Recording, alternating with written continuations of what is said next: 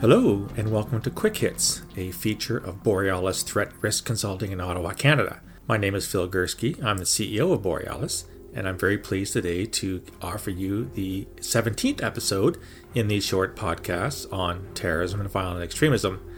This episode will strike many as tongue in cheek in some ways, but it has a very serious message, I like to think. This week, one night this week, I was sitting in front of the TV, my wife was out. I decided to scan Netflix to see what was on, and I think I've mentioned in earlier podcasts or blogs that I'm a real fan of B science fiction movies. The worse the acting, the better. I just have a always liked these films. I watched them as a kid and I just can't seem to get enough of them. So as I was scanning Netflix for something to watch, I came across a movie which is entitled Iron Sky: The Coming Race. Now, let me give you a bit of context here. This is actually a sequel of a film that was put out in 2012 called Iron Sky. And hmm, how to describe Iron Sky? Let me read the plot line for you, the plot summary from IMDb. I'll just I'll read you some extracts. I'm not making this up. In the last moments of World War II, a secret Nazi space program evaded destruction by fleeing to the, and I'm not making this up, dark side of the moon. During 70 years of utter secrecy, the Nazis construct a gigantic space fortress with a massive armada of flying saucers.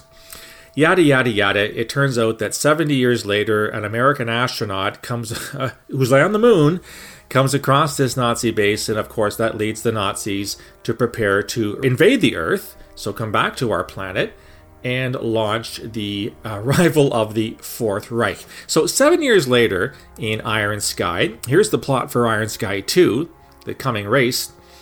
I quote again from IMDb 20 years after the events of Iron Sky, the former Nazi moon base has become the last refuge of mankind. Earth was devastated by a nuclear war, but buried deep under the wasteland lies a power that could save the last of humanity. Now, this power source, again, I'm not making this up, was constructed by a race called the Vril, V R I L, which is described as an ancient shape shifting reptilian race, which has an army of dinosaurs. This is the film I watched this week, and it was interesting because it turns out that every major nefarious character and some not so nefarious characters in, in the Earth's history are all actually Vril. So Genghis Khan was a Vril, uh, Sarah Palin was a Vril, Osama bin Laden was a Vril, as was Adolf Hitler. I think you know where we're going with this kind of thing. Why am I talking about really, really bad science fiction movies when it comes to a podcast on terrorism? Well, simply put, I think I have the solution for what to do with neo Nazis white supremacists, who we all know is a growing problem in many Western countries. Here in Canada, we have them, the United States. Of course, Germany is really dealing with uh, a huge rise, or re rise, shall I say, of people that think that Nazism was a really good idea. And we're all struggling as what do we do with these? Do we de radicalize them? Do we charge them? Do we counter protest? What do we do?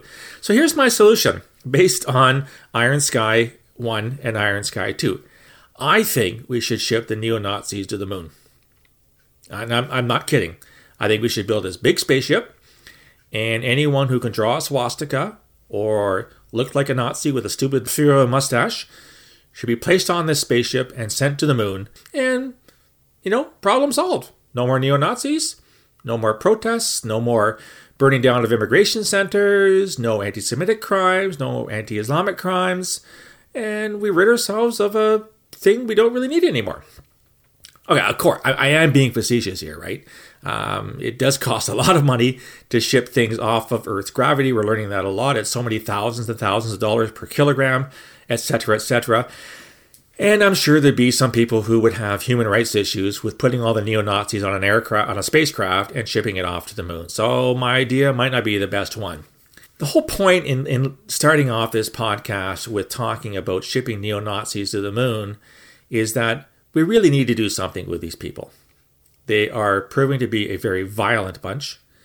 And as I said, they're problematic in a whole bunch of countries. And I'm having a really hard time, and this podcast is being recorded on the 19th of February 2020.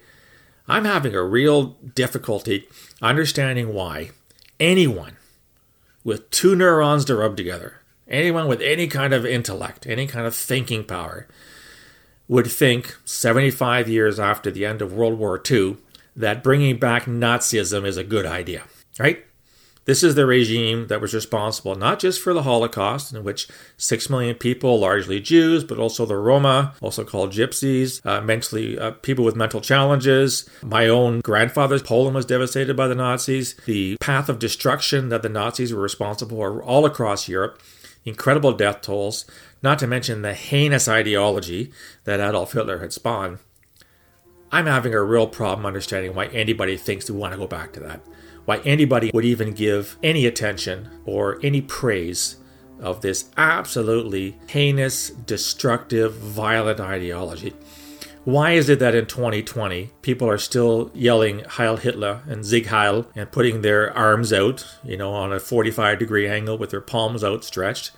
And why is it that people use these really coded language, and I'm being really facetious here, using things like 88 eight being the eighth number, or eight rather eighth letter of the alphabet. So the eighth letter of the alphabet, for those who are counting, is the letter H. So 88 is HH or Heil Hitler. And why they think about things like the 14 words you've all heard of, why they're talking about Rahowa, this racial holy war.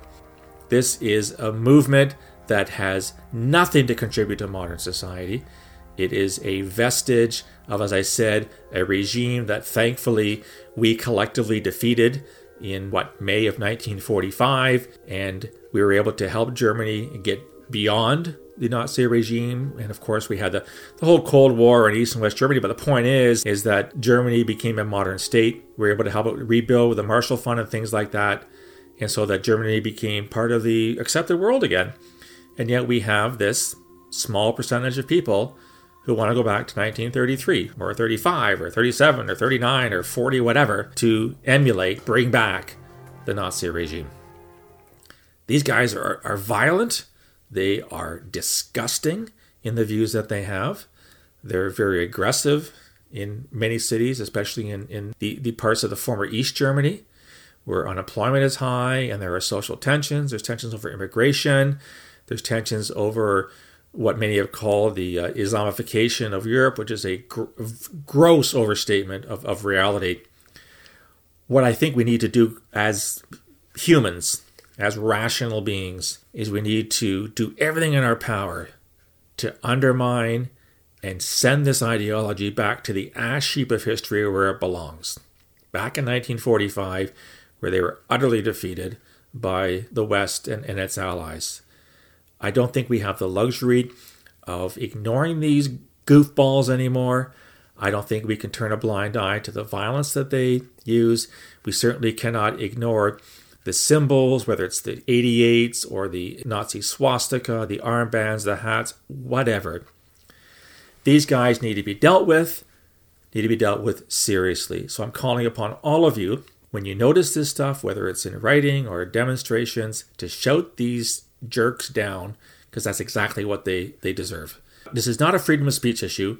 This is not a freedom of demonstration issue.